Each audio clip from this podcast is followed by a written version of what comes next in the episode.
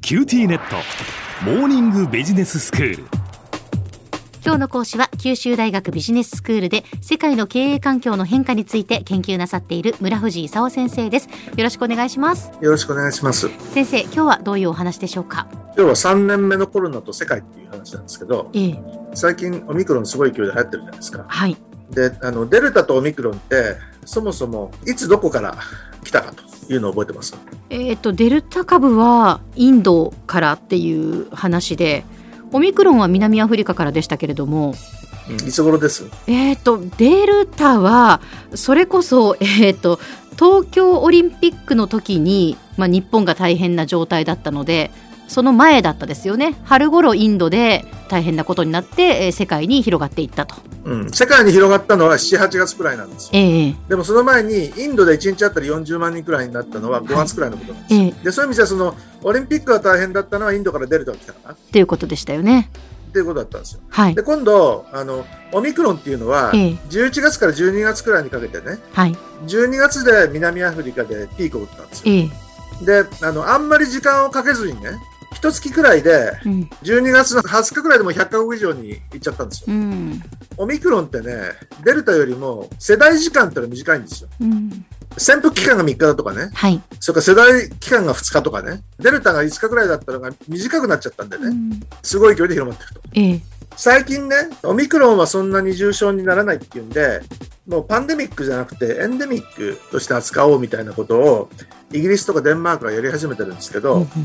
それはもうあれですか例えばその季節風のインフルエンザと同じような扱いにするとかそういう話ですか、まさにその通りですね、んオミクロンみたいなそんなに重症にならなくて死んだりしないんだったらね隔離して大騒ぎしなくてもいいんじゃないのということでイギリスだとかねデンマークあたりはマスクを外して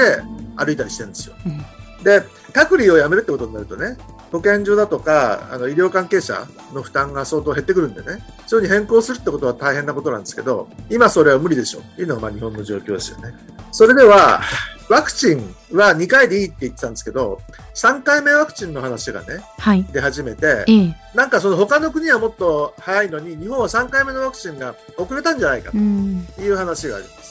でトップを走ってるのがそのイタリアだとか韓国だとかイギリス、ドイツ、フランスあたりがあのみんな50%台いってええるんですけど、日本の3回目ワクチンってまあ7%ぐらいなんですよ。うんなんで遅れたか知ってます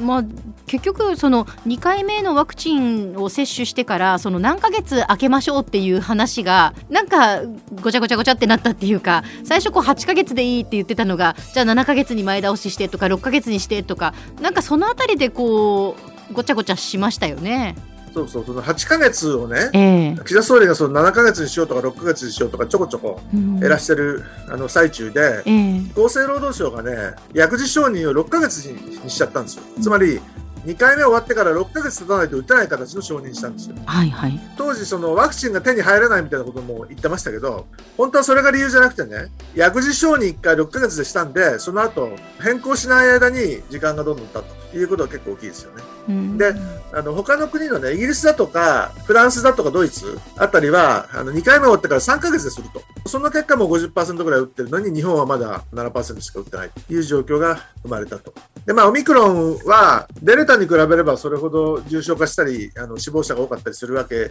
ではないんですけれどもそれでもものすごい数感染あのしちゃってるんでねかなりお亡くなりになってるような方もその高齢者の中にはあの増えてきてるとうんいう状況なわけですけども、ええ一体そのピークアウトはいつするのかと。うんこれどこの国があのピークアウトして、どこの国がピークアウトしてないか知ってますまあもうその南アフリカはピークアウトしてますし、ヨーロッパでももうピークアウトしてる国もありますよね。あります。あの、イギリスだとかスペインだとかね、イタリアだとかフランスはもうピークアウトしてるんですよ。はい。だけどドイツとかロシアはまだ。うんで、アメリカなんかはね、あの、1月の13日に1日あたり89万人ええで、ものすごい数の新規感染者がいたところが、今20万人くらいまで減ってきた。うんで、インドでも、デルタ株ほどじゃないんだけど、デルタ株の時に近いね、1日あたり35万人くらい1月の末になったものが、今もう1日あたり7万人くらいまで減ってきた。うんということで、アメリカとかインドとかね、ナンバーワン、ツーの国でもピークアウトしてきたという状況ですよね。これやっぱり何かこう政策を打ってピークアウトをそれぞれの国はしてるんですか。あのなんでそもそもピークアウトするのかよくわからないうん、ということがあるでしょ、それでそのワクチンの効果が一体どういうことなのかええええというので、いろんな議論があってね、はい、あの重症化は止めるけどあの、感染を止める機能は何ヶ月かで消えるという説が結構あるわけですよ。そうすると、その50%ぐらい打ってるところはね、あの3回目接種をしたおかげで、ワクチン効果でピークアウトしてくるという可能性もあるわけですよ。うんだとすると、日本はその自動的にピークアウトしないんじゃないのと。アメリカとかインドとかね、他のピークアウトした国、まあ、ひょっとすると3回目のワクチンを結構打ったんで、ピークアウトしてきたのかもしれないということで、ピークアウトする理由がよくわからないんですね。うん、困ったことですよね。いやそうですよねその状態でこのまん延防止等重点措置はじゃあ果たして効果があるのかどうかっていう話ですよね先生うん、まん延防止措置でそもそも、あの、えーピークアウトしてるのかどうかっていうのはそもそも怪しいでしょ。うんでもとりあえず、何かあった時に、政府としてはまずまん延防止措置。で、その次は、あの、デルタまでは緊急事態宣言だったわけだけど、今回なんとか経済をあの止めないと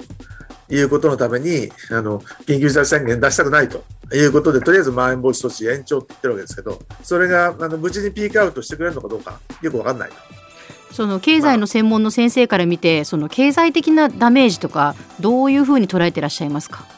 あのね、正直言うと、あのー2000年の春が一番経済的にはやられたんですよ。うんでそういう意味じゃその後あのものすごい勢いでね感染者数は増えたんだけど実はそれほど経済がやられてるわけじゃないんですうん2000年に世界経済は実質 GDP であのマイナスになったんですけどね去年は多分5%くらいプラスで2022年もおそらくプラスなんですよだからそういう意味じゃ経済はあのオミクロンがあのこんなに新規感染者が増えても別にものすごいへこんでるわけじゃないとうんいうことですよね。そうなんですねでは先生今日のまとめをお願いしますまあ、南アフリカからオミクロンが急拡大してねで社会機能の一部が停止して大変なことになってきたとそれからオミクロンって一体何とまあそんなに重症化しないんだったらもうインフルエンザみたいに取り扱おうかという国がぼちぼち出てきてるけど日本はちょっと今のところそれどころじゃないという状況ですね。今日の講師は九州大学ビジネススクールで世界の経営環境の変化について研究なさっている村藤勲先生でしたどうもありがとうございましたどうもありがとうございました。